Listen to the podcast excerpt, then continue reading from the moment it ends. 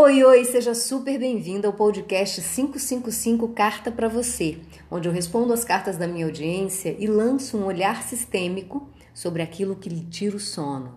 Para participar, você envia uma carta para carta para você 715 gmail.com indicando um apelido, como você gostaria de ser chamada, o que te tira o sono e como você acredita que eu posso te ajudar.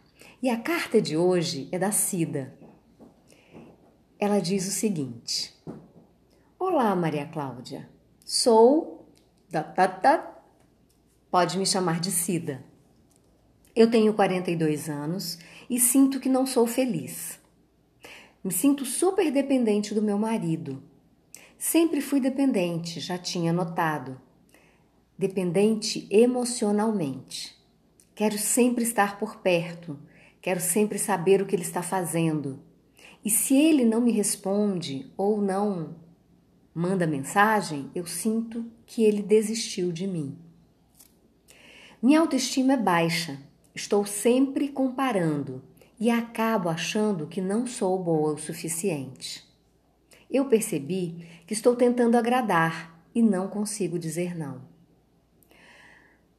A simples ideia de que não vão gostar de mim me faz sentir frio na barriga. Eu faço tudo pelo meu marido e pelos outros também, mas eu sinto que não tem reciprocidade por parte dele. E quanto mais eu faço, mais ele se afasta de mim. Eu me sinto rejeitada. Aliás, desde pequena me sinto rejeitada.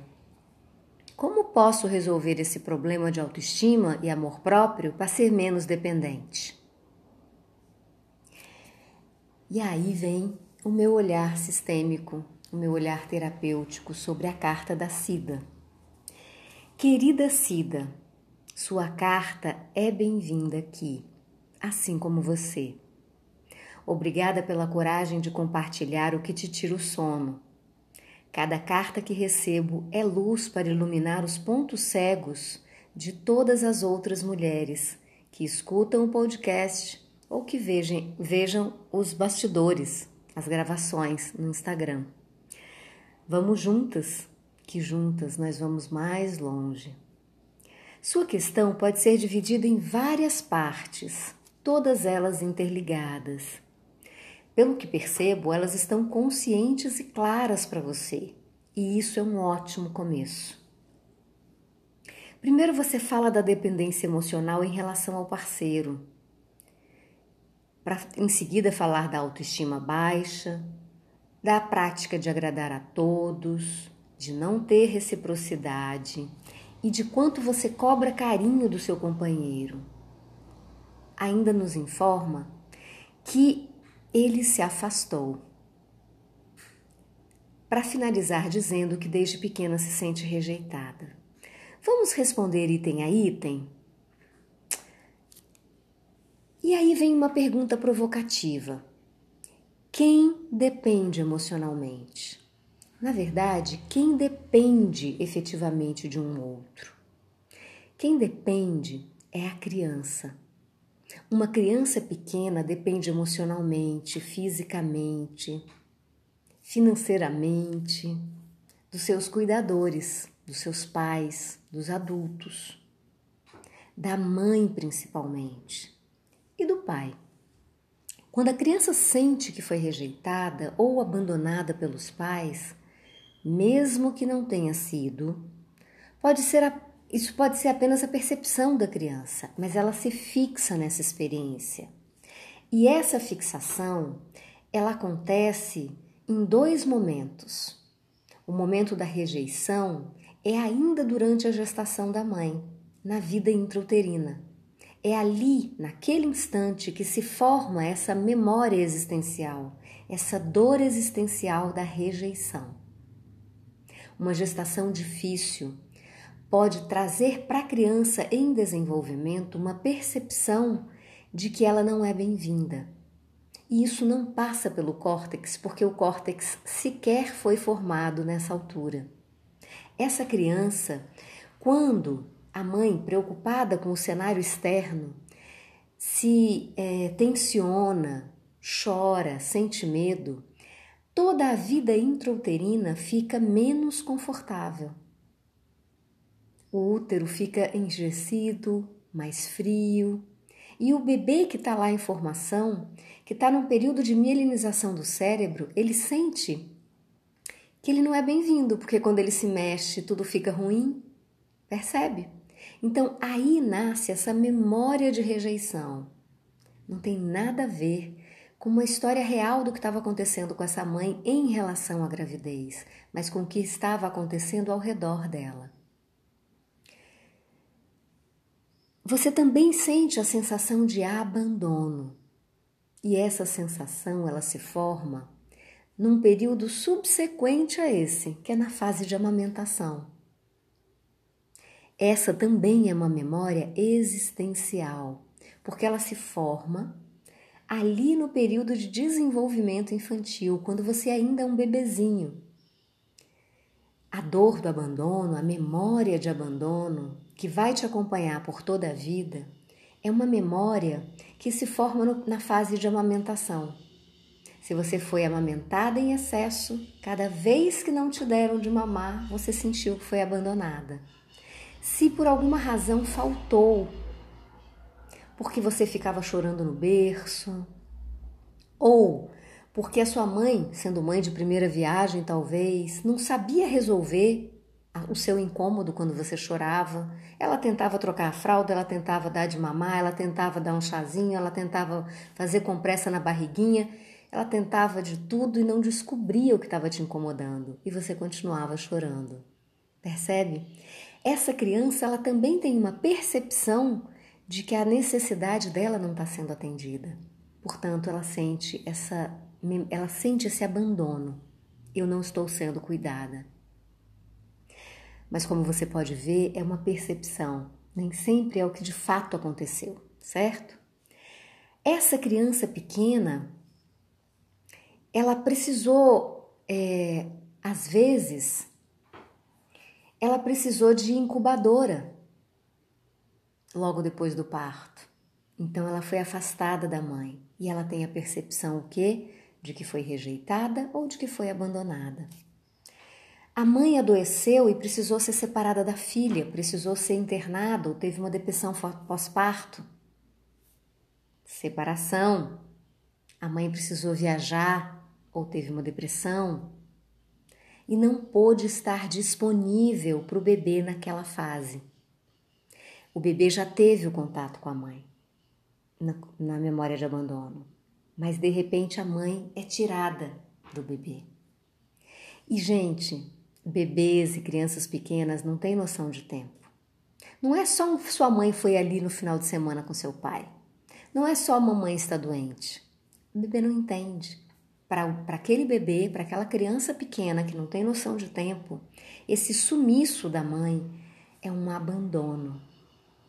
E nesse instante, essa criança decide internamente interromper um movimento que havia se iniciado em direção à mãe. E a gente chama, Bert chama isso de interrupção do movimento de amor à mãe, ou do interrupção do movimento em direção à vida, porque mãe é vida. Então, esse movimento interrompido traz uma mensagem existencial para essa criança de que não é seguro se vincular e que ela precisa estar agarrada o tempo inteiro na outra pessoa para que ela não seja abandonada. E isso é uma ilusão. Isso vem dessa verdade que foi criada no sistema nervoso da criança e que não guarda semelhança com a vida adulta. Por medo de ser abandonada, então a adulta se agarra ao parceiro, se agarra ao amigo, se agarra a um parente. E ao se agarrar, provoca a partida do outro, que se sente sufocado muitas vezes. Faz sentido o que eu estou dizendo para vocês? Muito bem. Não houve um abandono real, você percebe? Nem rejeição real, mas a criança sentiu isso como se fosse rejeição ou abandono porque a criança não sabe distinguir ainda. Então ela toma isso como verdade, sem saber nem explicar, ela só sente isso. Faz sentido?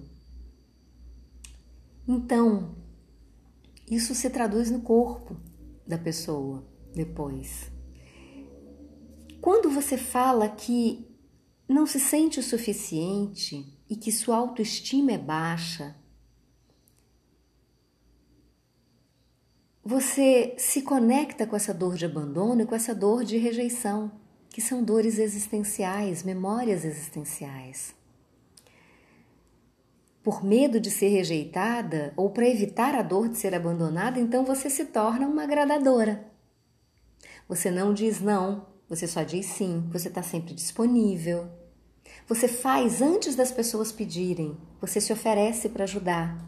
E pior às vezes, você não só se oferece para ajudar, como você ajuda sem pedir licença, sem perguntar se a pessoa quer ajuda, sem perguntar se a pessoa quer aquela ajuda. Hã? Então você se oferece, faz tudo o que os outros esperam e o que eles não esperam também. O que eles querem e que também o que eles não querem e você vai soterrando a pessoa de atenção. Só para agradar. Você engole sapo, você só diz sim, faz tudo pelos outros e nada por si. E por aí vai, acumulando funções e cansaço e necessidade de reconhecimento. Daí acontecem duas coisas. A pessoa a quem você super agradou se sente invadida e se afasta. Ou a pessoa que você super agradou se sente soterrada, sobrecarregada. E nós vamos falar um pouquinho mais adiante sobre isso. E o que acontece? Ela se afasta. A segunda coisa que acontece é que você se magoa. Você se magoa com a ingratidão do outro com o não reconhecimento do outro. E você pode até dizer frases como: Mas eu fiz tudo por Fulano. Mas eu fui tão amiga da Maria. Mas eu ajudei ela. Ou eu ajudei ele a crescer, a se formar na faculdade e agora ele me abandona, me troca por outra. Talvez você note, Cida, talvez não, mas há uma carga de cobrança nisso. E o outro partiu porque foi demais para ele.